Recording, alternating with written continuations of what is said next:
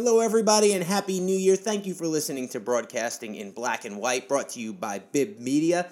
As always, I am Joe. And just in case you're listening to this in the future, we're referring to New Year's 2016, the date this podcast was originally published. But it doesn't matter when you're listening to it because we've got some great advice coming up from actor Brian Wiles. You might know him from TNT's Public Morals. On that show, he plays Jimmy Shea. The show Public Morals, created by Ed Burns, of course. And Brian also plays Lafayette on AMC's Turn, which has a wildly popular following on social media, which we get into a bit in the podcast. Now, Brian and I went to high school together at Regis High School. And in this podcast, he kind of opened up and shared some things that I didn't even realize, like the fact that he still gets nervous when he goes on auditions, right down to the sweaty hands. In the podcast, he talks a little bit about how he deals with that now on auditions. He also talked about the struggle to overcome his desire to be a highbrow or classical actor with social media now playing a role in the promotion of his shows. And we really got into some interesting topics throughout. I think Brian has a real big future with social media because he's used it real well, and we talk about some of the ways he's used it throughout the podcast. Of course, we will be joined as always by my co host and partner, Kenton Young. And without any further ado, I want to thank you for listening to Broadcasting in Black and White. Thanks, guys.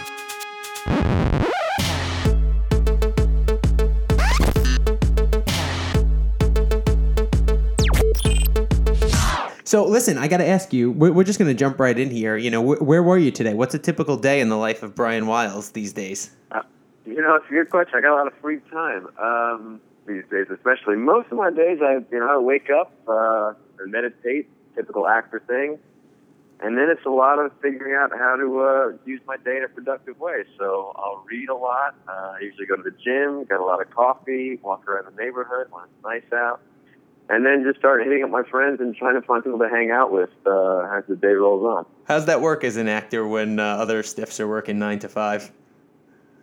It's tricky, although you know you make actor friends who have a similar schedule, um, and then you know once five o'clock rolls around, you can get drinks with, regular work stiffs. That's a good thing. So let's start. I guess let's just talk about the meditation there. How long have you been uh, meditating for, and what kind of uh, meditation do you do right now? Uh, I started about six months ago. I do something called transcendental meditation, which sounds like it's very fancy or involved. It's actually really simple. I took a course in LA um, for about four days, and uh, it's a really simple process. I basically just sit down for 20 minutes and sort of clear my mind and relax. And uh, I don't feel remarkably different, but it it actually helps for auditions. I used to, and I still get nervous on auditions, and it was getting to the point where I really wanted to take steps to try to deal with my uh, my anxiety before auditions, and it's helped with that. I feel more uh, kind of calm and, and clear minded when I go into into the room. All right, there's a couple ways I want to go from there. So wait a minute. So you're still getting nervous before auditions? That doesn't go away over Gosh, time? That was a lot to say. Yeah. oh yeah. Oh yeah. Absolutely. I mean, less nervous than when I, you know, when I first started going in for, for auditions, but absolutely, I still get sweaty palms, and and I think this is something that a surprising number of actors always deal with. It never goes away. Um, and I've talked to older actors who say, yeah, it, it goes, it becomes less intense over time, but before they step on stage or go into an audition, there's still jitters. Yeah. Wow. Well, walk us through your first audition. How was it? Okay. How did your first audition go, Brian? How did my first audition go? Yeah. Let's see. My first audition. Okay, so my first TV audition ever, which I remember pretty clearly because it went badly. Uh, I had, yeah, I had an audition maybe what was it five years ago for the remake of 90210, Mm. and it was my first my first big audition. And What role? but ah, I can't even remember now. I didn't I didn't even come close to getting it. I'll tell you that. Um, But I remember the night before, I was like, okay, this is my ticket. I mean, if I get this, I could be a star. This will launch my career. And so I had all, I was thinking about the fame and the success. And, you know, it's not a 210. The material wasn't brilliant. But, uh, when I walked into the room, I was so nervous because I had all these expectations of what might come Mm. that I could barely get the words out. Um, and the person, you know, the, the casting director at it was ABC, I think, kind of they had me stop and do it again, and they just, he just said, "Just talk like a normal human being." Um, I couldn't, I couldn't even, I couldn't even really do that. So when I left that, you know, when I left that audition, I was out on the street. and I'm like, oh God, it's never going to happen for me. I'm terrible. It was a bad. It was a bad day. Um, but it's gotten better since then. That's awesome. So wait a minute. At that point, you'd been doing a lot of acting in plays uh, up to then, right? Before that TV audition. Yeah, yeah. So was there a big difference for you, the fact that it was television versus theater? Yeah, it's uh, you know, it's different when you go to a job. So obviously, you do theater. It's in a big room. You project your voice. It's loud. People, I don't want to say overact, but it's bigger. And then you go into TV, and in the auditions, it's the same way. It'll be a small room. You know, most of the audition rooms are the size of a, a like a large bathroom. Uh, so even when you step inside, you go, "Wow, it's so small," and everyone talks so quietly. And I wasn't prepared for how intimate it, it is. Mm. Um, Mm. so that threw me for a loop for sure. And with the meditation, uh, what are the biggest differences you've seen when going into those auditions now than, say, that first one? Obviously, just the reps help, but have you seen the meditation help in a tangible way? I have, you know, so um, now when I go in, and again, it got better even before the meditation. I wasn't as nervous, but uh, it's just helped me kind of uh, be more okay with being nervous. I wouldn't say I don't get nervous anymore because I definitely still do, but I don't panic uh, when I get nervous, which is kind of what used to happen sometimes. So for those lay people like myself, I mean, I've uh, I've been thinking about getting into meditation. It's one of my 2016 New Year's resolutions here. Uh, I'm looking at this app Headspace, which says all I need is 10 minutes to meditate. How was that for you getting into it? Was it a little bit of the uh, stigma going along with it, or did you just dive headfirst? Yeah, you know, uh, I'm I have a hippy dippy kind of streak where I'm open to some of that sort of stuff. So some of the stigma attached to it wasn't really a stigma for me. Um, I I was I figured I'd go for it all out. I had done yoga for about a year, year and a half here and there, and I liked the sort of mental benefits from that and the clarity, and um, so I I jumped right in. That's awesome. That's awesome. And you've been sticking with it now for six months. Yeah, and you know there are all these other health benefits that supposedly later in life, you know, reduce risk of X, Y, Z conditions. So hopefully I stick with it. That's awesome. So, Before we get off, before we get off the auditions, I want to know if you have any secrets out there for anyone that's going into an audition for the first time. What would you recommend to them? Let's see. Anyone going into an audition for the first time? Um, be yourself. Just be. Don't don't be what you think you're supposed to be. Just be yourself. Okay. So that being said, um, you obviously mentioned your first TV audition. What was what was the first thing you remember being in? I don't care. I mean, back to your childhood. What what birthed the Brian Wiles that we now see on television and on stage? What what? How, how did I want to become an actor? Sorry, Yeah. I couldn't. Um, you know, this is strange. There was a. Uh, I had I had always liked obviously movies and and uh, plays and TV when I was a kid, um, and I wasn't really. I had never thought about becoming an actor. And then one day when I was about, I don't want to say maybe ten years old, uh, I was in the back of a, my parents' car, and we were in California on some family vacation. And we were just driving down the road. It was an ordinary night.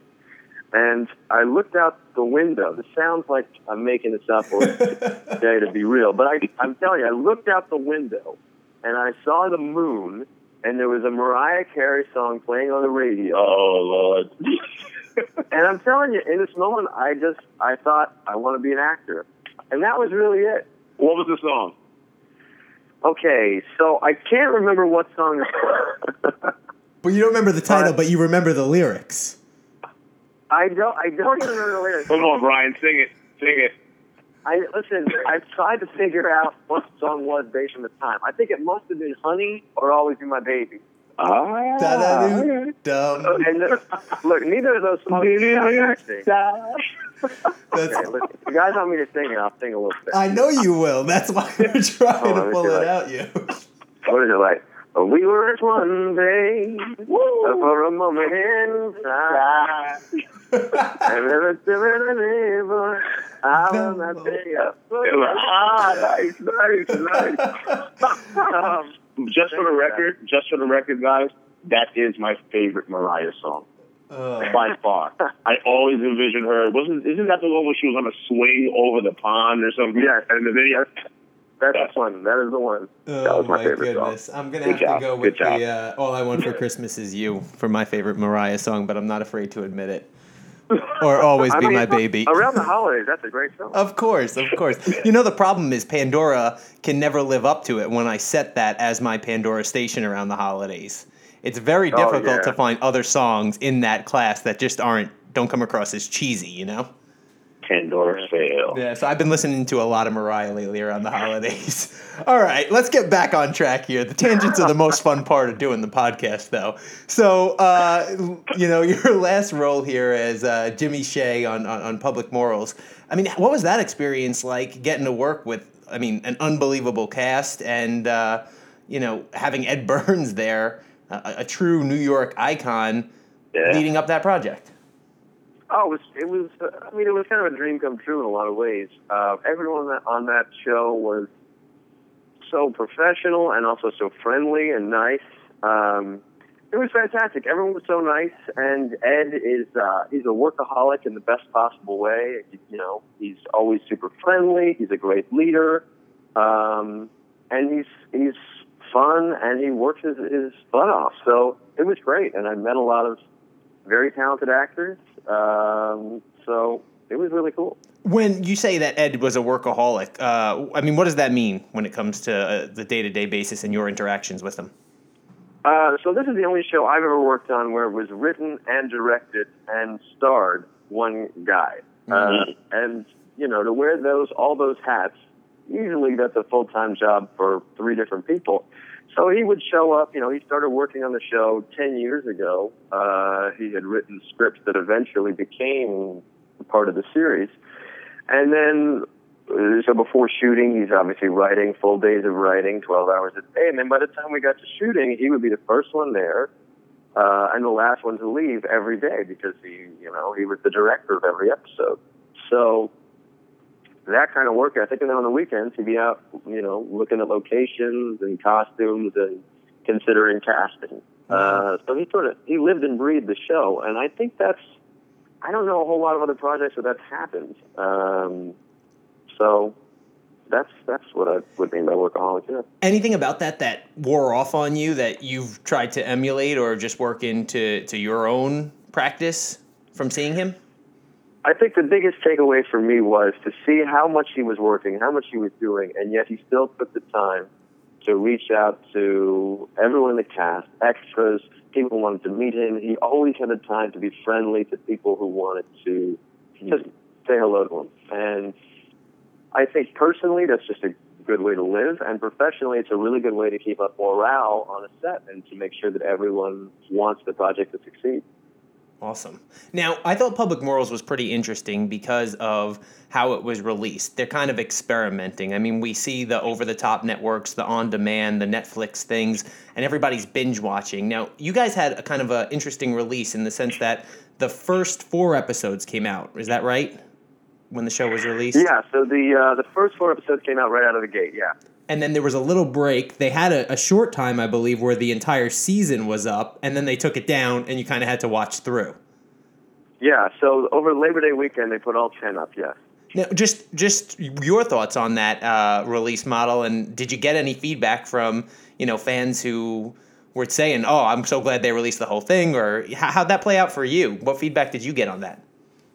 Uh, you know, I, my personal opinions on it are that it's risky because you get the opportunity to build in a binge watching fan base, which obviously nowadays is what people do, especially younger viewers. A lot of people who I talk to who are my age in their late 20s uh, don't even have cable because they watch everything on Netflix. And the networks are cable and um, non-cable alike, are desperate to get those viewers.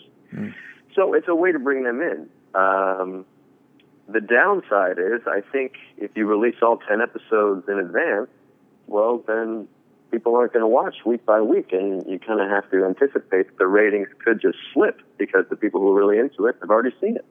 Mm. Um, and I think it's something that's especially risky if you're not 100% confident uh, that people will rave about the show. And I think by and large people did, but it didn't get the kind of viral traction that I think it needed to really make that worth it while. So that's my opinion. I don't study this. I wonder what their strategy was by doing that. What do you think their strategy was? I think it was an attempt to build a lot of word of mouth, uh, mm-hmm. social media and things like that. And again, I, I don't think it's paid off.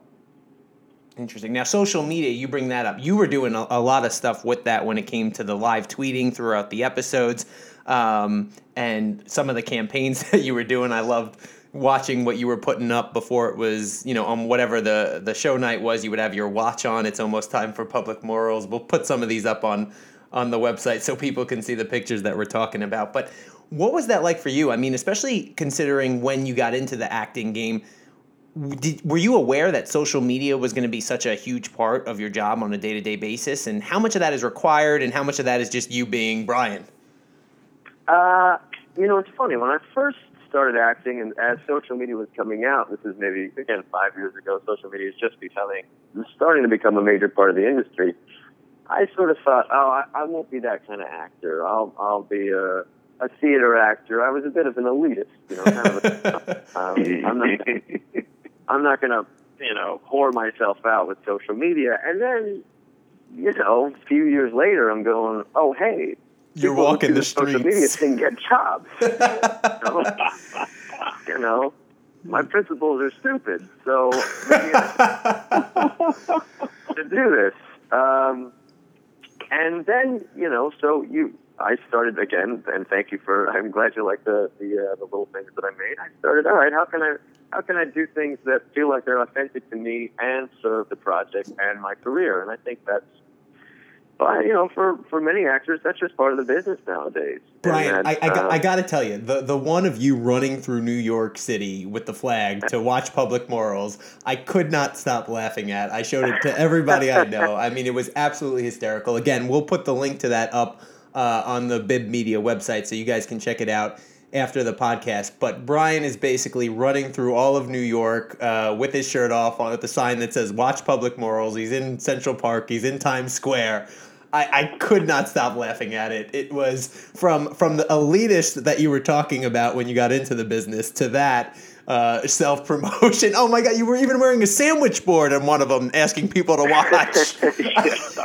so to go from one extreme to the other, but to be honest with you, I mean, I love it. I, I know you already, and so I know that you like to do some fun stuff like that. But God, the response that I saw it getting along the way was was really I think genuine and, and I think people like that as much as uh, as much as the show, seeing what you were going to do to promote the show in some cases.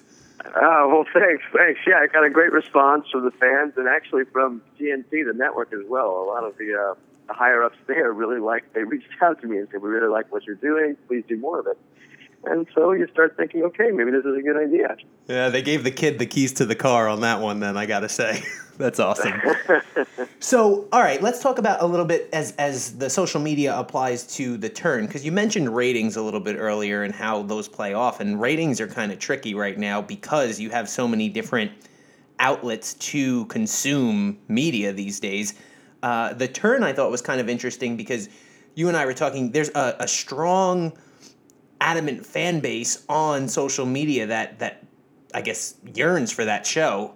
How do you interact with that one, and, and is it different from Public Morals, a show that's getting off the ground?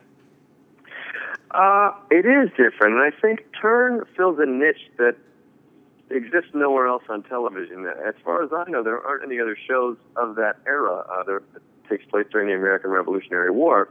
And so you have a kind of built-in fan base of American history buffs who like that period, who are passionate about this and don't have a lot of other outlets.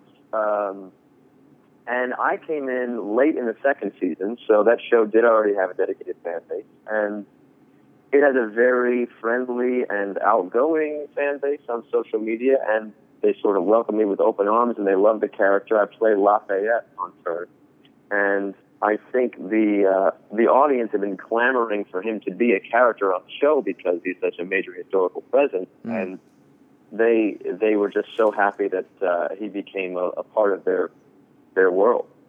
Now, with Turn, was was it actually canceled at some point? Did that come back because of the call for it on social media?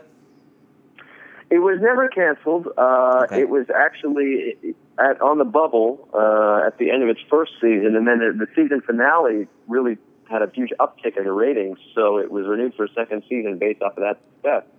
Uh, now, why it had a huge um, swing at the end of the season uh, upwards, I, I couldn't tell you, but I'd imagine that social media had something to do with it. Yeah. Well, Brian, what's your favorite role to play?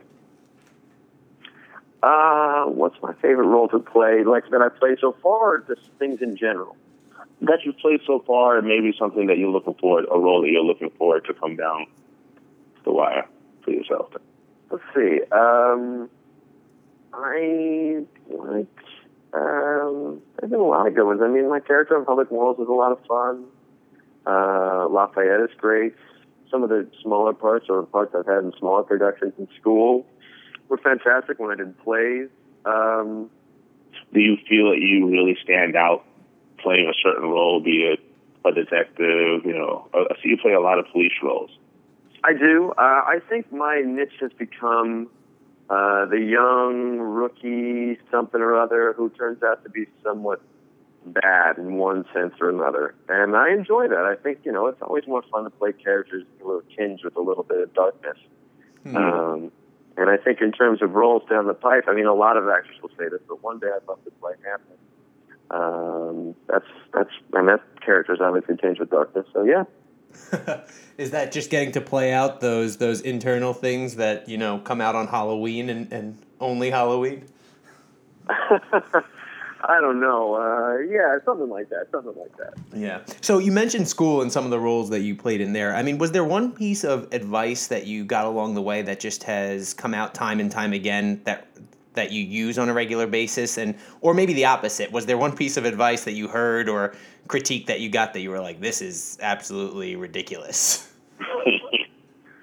Uh, let's see. One piece of advice. One piece. I've gotten a lot of good pieces of advice. I would say one is, and again, this might make more sense just to actors, but a lot of actors, and this is something I have to constantly remind myself.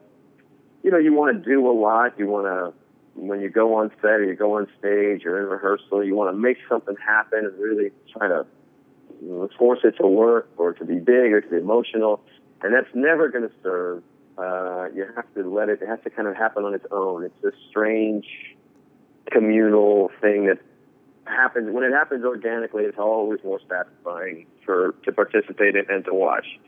So a lot of actors use the phrase "let it go," let kind of let it all go, let your preconceptions go.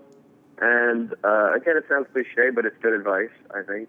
Um, and then in terms of bad advice, I would say bad advice are a lot of things that go against that. People who say you need to do uh, always act smaller in front of the camera. Well, there's no buyer. You know, if you're if it's honest, then it's honest. You can be as big as it needs to be. Uh, people who say, you know, you always need to have uh, proper neutral diction. That's not true. There are plenty of great actors who don't have that. Sometimes it's more interesting. So. I would say letting letting preconceived notions or techniques that go when you can um, is good advice. who were some of the who were some of the actors that inspired you or that you look up to and try and emulate or learn from Yeah. I I kind of think actors are either they're great, they're either very they're good, or they're not good. I, it's hard for me to say who's better. I love a lot of Mark Ruffalo, Denzel Washington, Meryl Streep, uh, Viola Davis, uh, Benedict Cumberbatch. I mean, the people who other people say are great actors, I tend to agree by and large. And then even actors who you think are not great, you'll see them in something and go, wow, they're great in that. Um, everybody, everybody has their kind of their moments.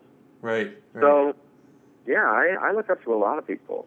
That's awesome. Um, How, how much how much of it is that is the actor being cast in the right role? At least in your experience, how much of, of really getting to act is, is a part of, well, maybe this part was written for this person as well? Well, from uh, the perspective of someone who's trying to get jobs uh, and who's not a household name, which I'm certainly not, it's it's huge for me. If if I'm if I don't look right for the part, there's no way I'll get it. Mm. Um, so it's a huge part of the industry that when you walk into a room, whatever kind of energy you give off or look you have, that's largely what the casting department will consider you as, no matter what you do with the material. And then in terms of uh, how does it affect uh, the role or the project, um, again, it's huge. Um, you think about iconic roles and how many iconic roles have been played by people, by actors uh, who got that part because someone else turned it down, mm. um, and they become in our minds inseparable from that role. Uh, specifics are escaping me right now, but you know, you think about Heath Ledger as the Joker. Originally, there were a number of people who were up for that part, and Heath Ledger was not a lock at first, but now to think of him not playing that part is unimaginable. Right now, you think the Joker. You think of the way he played it. Exactly. So the actor becomes inseparable from the character if it's a really uh, well done. That's great. So, how do you deal with that critique then? Because you mentioned earlier, you know, the nerves of going into those auditions that still do exist, although on a lesser level. And you mentioned the fact of, well, if I don't look right for this part, then I'm probably not going to get this part. How do you deal with that? I mean, because the rejection's part of being an actor when you go in for these roles. Does it get easier over time? Uh, did it eat at me over time? Does it get easier over time? The rejection, dealing with oh, it. Oh, the rejection over time. I mean, it's part of the business. Uh, there's no way around it. No matter how successful you are, it will always be a you'll always get turned down for more parts than you get offered. Um, well, I don't know if you're a superstar, maybe you just get offers nonstop. But that's uh, a problem. That's a problem we'll we'll deal with when we come to it. yeah, I, You guys, you call me in ten years, and maybe maybe I'll be there. Right. Uh, you know, it's it's part of the business. Uh, there's there's no way around it, and I think you have to try to tell yourself that it's not personal. On some level, it can be very hard to convince yourself of that if you're putting your heart into the work. But you just again, you have to remember that ultimately these people are running a, a business in large effect, and uh, if you don't look right, if someone else looks more correct for the part or whatever, it's there's nothing you can do. It's out of your control. Mm. Brian, what's your goal? Where do you see yourself in the next five to ten years? I'd like to be able to just keep working uh, to make enough money to, in ten years, buy a house, uh, to be able to support a family, um, and actually to to be an actor and to be able to do those things, which are pretty standard, straightforward components of the American dream. You actually have to be pretty successful. Um, so you know, I was working on set uh, for, with Public Morals with Ruben Santiago Hudson, who's won a Tony Award. He's an actor who most people would recognize his face but not know his name. And he was talking about how he was really glad uh, he got Public Morals because it would really help him pay for his daughter's college education. Mm. And but he's you know a major actor, um, so this was a reminder to me of uh, the vast majority of actors don't make that much money, and uh, those those who make enough to, to make a living out of it are extremely extremely lucky. So I I hope to fall into that camp. That's awesome. Is it hard to make a living? Start, I would imagine it's hard to make a living starting off. How long do you think it takes the average actor to actually make a decent living and and you know how long how long do you see yourself or see it taking you if you're not there already? Um, it depends. It's a very, it's very much a feast or famine kind of industry. So uh, when Public Morals was on, I, that was a great year for me. But now right. that, it's, that it's gone, um, you know, uh, this year uh, could be nothing. So it's it's really hard to tell the future, and that's one of the reasons that uh, people say don't be an actor. Is that you know there's no job security. Uh, I think you know, if I'm still in the business in 10 or 15 years, I'll probably have found a way to make it more consistent. People sort of, uh, by and large, the, the industry sheds people over time because, you know, the, the fact that there's no security turns people off and they decide to do other things. Um, so I think if, they, if I'm still acting when I'm 40 or 50, I'll probably find some way to make it consistent yeah. or more consistent. That's nice. So that being said, I mean, what what advice do you give somebody breaking into the business right now in terms of expectations, in terms of work ethic, uh, to to make, I guess, a career? I would say uh, know first and foremost why you want to do it. If it's purely to be famous, um, I think you'll have trouble. Uh, because I, on some level, I think every actor wants to be loved. People, you know, they want the applause at the end of the show. I think on some level, most actors feel that. But if you just want to be a someone who walks red carpets and is in magazines, it'll be really hard to make a career off of that because there are other people who want to really do the work and want to be uh, great at the process, not just have fun, you know, with the product.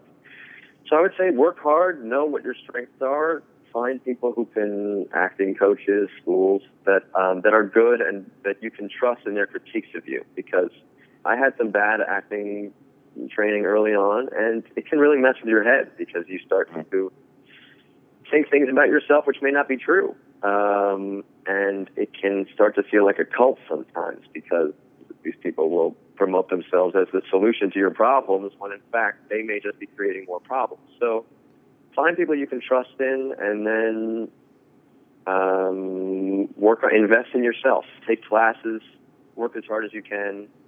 Um, know that the more time you you invest in what you do, the better you'll be at it later on. So, in your experience, what's the difference between a good acting coach then and a bad acting coach? Is there something that you can look for?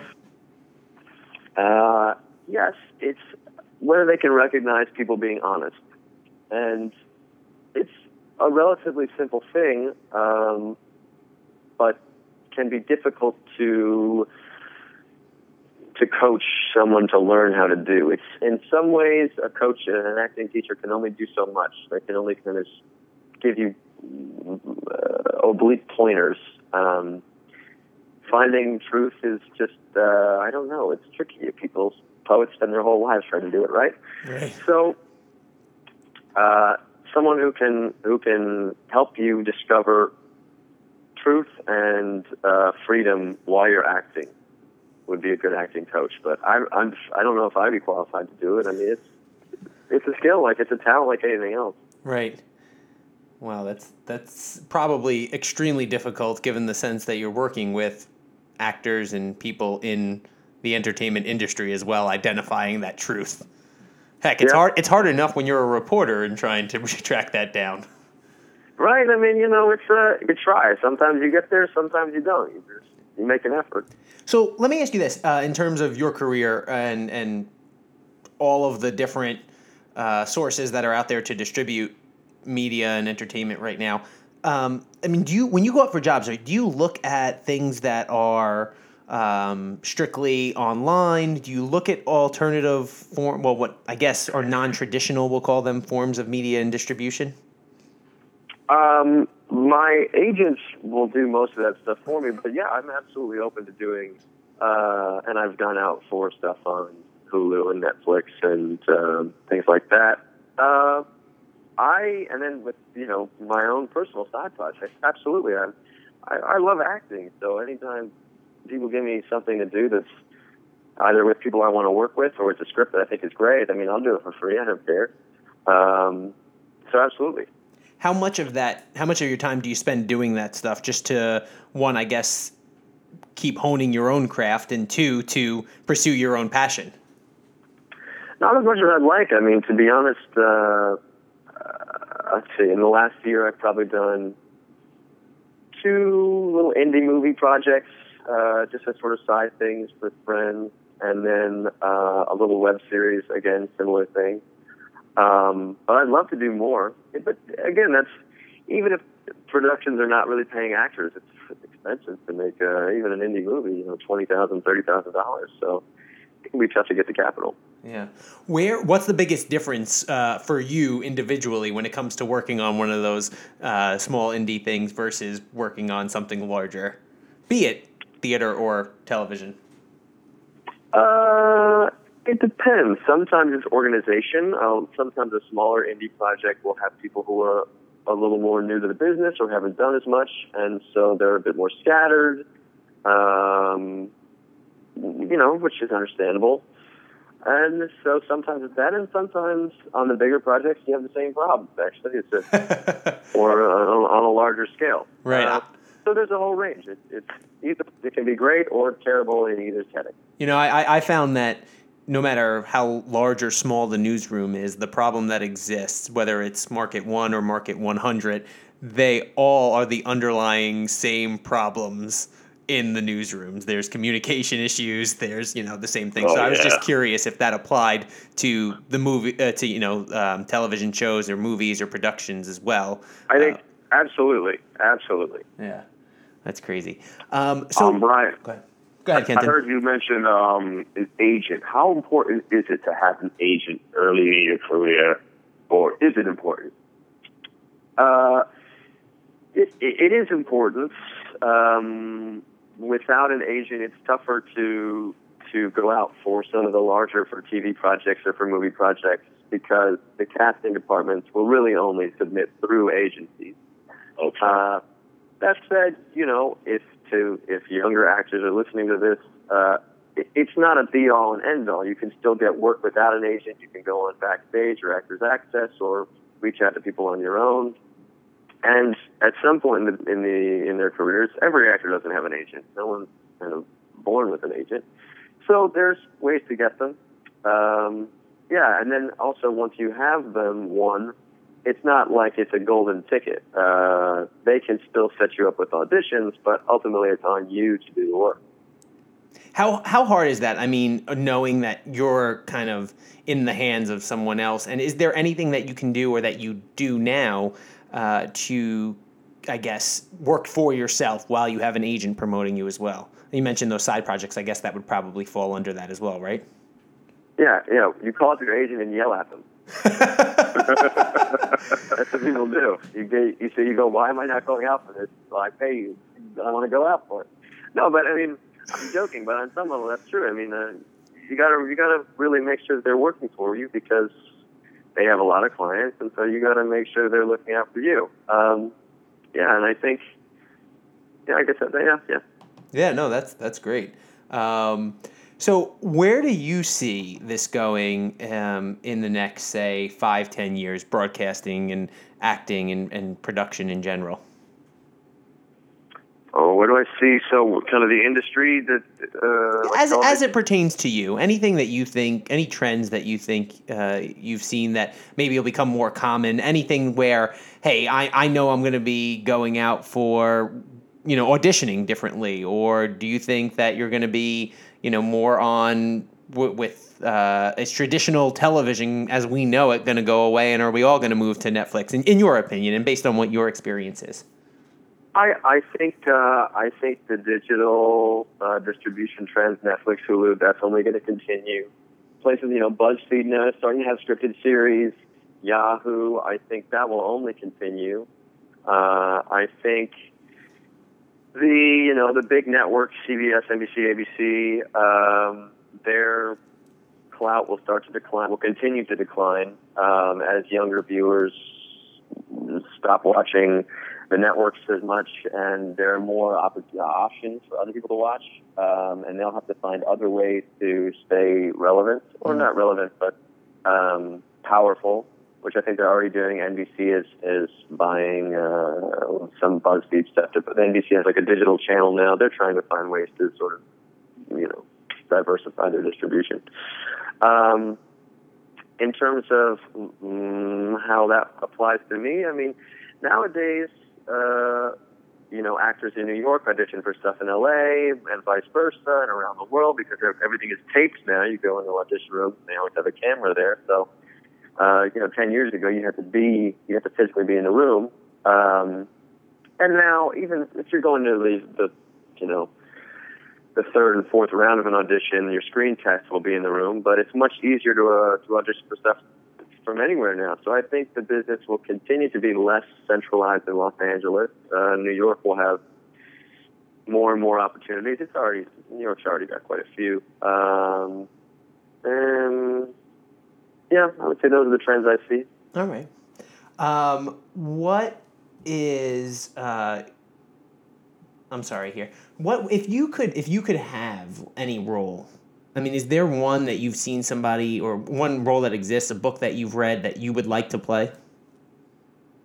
Uh, so I, again, I would say Hamlet, uh, and it's somewhat cliche, but I think Hamlet. Uh, besides that, let's see, I'd love to be in hey Star Wars, sure. you you were just out in, in L.A. for the premiere, right? I was. I was out there for the premiere. It was a lot of fun. Yeah. How was that? Oh, it was uh, it was awesome. I went out. So Lupita Nyong'o, who plays, I, I want to get the name right. I think it's Maz Kanata in the movie. Uh, she had a small guest list of a few friends, about eight or yeah, eight friends or so, um, and we all got to watch the movie as part of her uh, her entourage. It was great. Beforehand, J.J. Abrams came out, gave a speech. George Lucas was there. The entire cast came out. They rolled out the, the two droids from the movie who were actually remote controlled and can move around. Oh, awesome! Uh, yeah, that was pretty cool. Now, have you Uh, always been that into was- Star it was- Wars? It was a ton of fun. Have you always been into Star Wars? Yeah, I, I, I'm not a diehard fan, uh, but I'm a fan of sci-fi in general, and I've always liked Star Wars. Um, I think Han Solo is a great character, and uh, that's a character I'd love to play. there you go. I'd say he did. A, uh, Harrison Ford did a pretty great job. Again, you want to talk about actors being associated with the role pretty iconically. I'd say Harrison Ford, Han Solo is up there. Um, but yeah, I'm gonna go deep here. You said before that you would the advice you would give to anybody is know why you want to be an actor right now. So why do you want to do it? What is it that drives you? it's changed over time. Uh, I think at first, when I was looking out that window in the car, I was looking where I carried. I think it was that I just wanted I wanted people to say great job and uh, we love you and you're you're great. And I had gotten a little bit. I had done little things in school, and so people had told me I was good, and I wanted to be validated, told I was good. And then I got a little older, and I went to graduate school, and I thought, okay, I want to be an artist. I want to. Uh, I want to represent to, to make change in the world, to discover truth, to uh, to be um, a, a true artist. Uh, and then I graduated from school, and and now it's somewhere um, it's uh, somewhere slightly different. So I, I still want to be an artist, but I also want to have a career, and I want to be able to support a family. Um, so it's a little more practical now than it was in school, and still that element of wanting to be loved. I think that will always be there, uh, but I try not to indulge it too much. But now I'd say, yeah, it's a combination of those things: to be an artist, to make a living, to be loved. Well, no, no, you got plenty of love here on this end. So Uh, That's there thank for you you. guys. Yeah. Um, all right. So, what is there anything right now that you're watching that you really admire uh, that you're reading or whatever the case may be? What, what's what's interesting to you right now? Um, let's see. So I don't actually, ironically, I don't watch that much television. Uh, commercials drive me insane. so I, uh, I binge watch. Like you know, I'm a young viewer, so I binge watch. And I'm actually in the third season of The Wire right now, which I had never watched before. Ah. Get out of here! Get outta Smalls. here. I mean, this is all. This is reaction, so I had to watch. At least you're watching, because some people just go without watching it at all. I'm like, oh, you're crazy. All all I'm gonna say, I believe it's season four, Stringer Bell. Wow, leave it at that. Leave it at that. that's it. okay. I've, I've heard I've heard season four is like are potentially the greatest uh, series uh, season in history. I would agree with that. it's So, definitely up um, there. You you be the judge. okay, okay. So uh, you know what? I love that, uh, but I'm a little behind the trends there. Um, I've been reading. Again, this might not appeal to a lot of people, but I've been reading a lot of Shakespeare criticism recently because I really enjoy Shakespeare. So I've read a, I read a book called The Meaning of Shakespeare by Harold Goddard, and now I'm reading another one called uh, Shakespeare: The Invention of the Human by Harold Bloom. Um, which is it's always fascinating to me because there's so much to to parse in those texts and to take away from it, and mind greater than mine kind of reveal things to me. And I go, oh my gosh, wow, wow. Um, Tell me, tell me the name of that second one again. It was uh, Shakespeare, the memor- the creation of the human. Is that right? the invention of the human, The yeah. invention of the human. Okay. I'm just taking notes here so I can uh, write some of these down. I, you know, if you know what, if you're if you're looking for Shakespeare criticism, I think the other book is better. The Meaning of Shakespeare. It's Okay. older. It's from the it's from the '60s, but I think it's better. All right, definitely. I never got into it, man. I never got into it. Oh. It's not for everybody. No, it's not. But every story, every story that you see basically can be traced back to Shakespeare. He's written some version of that story, and they all just evolve from there in different ways. That's that's the uh, amazing part Oh, of him. absolutely, absolutely. Although, uh, actually, almost all but two of his stories were taken from other stories as well. So it goes back even further than that. Oh, see, I got to read these. Wow. Um, so, all right, if people want to reach out to you on social media these days or things like that, how can they do that? Uh, my Instagram is Brian B R I A N N. There's a second N, and then Wiles W I L E S. So it's all one word, Brian N Wiles. My Twitter is the same, and my Facebook uh, fan page is Brian Wiles. Awesome, man. Simple enough. Anything you want to uh, urge any listeners to, to do? Obviously, we can. We'll, we'll urge them to check out Public Morals uh, as soon as they can if they haven't already. Anything else? Uh, check out Public Morals. Check out season two and three. I'll go down next month to shoot another episode of Turn. Uh, so yeah, look out for Lafayette on Turn. And happy holidays. Awesome, man. Brian, thank you so much. We wish you Thank a you, happy Brian. 2016, and we really appreciate you giving us some time today. Thanks, man.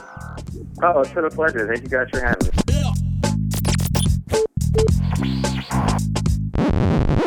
Thanks everyone again for listening. I want to remind you that you can head over to bibmedia.tv, that's B I B media.tv, and click on the BIBW tab for broadcasting in black and white.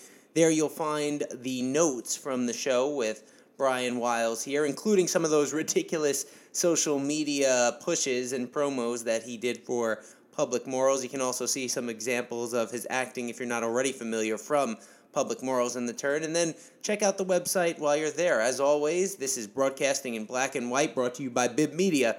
Believe the hype. Thanks for listening.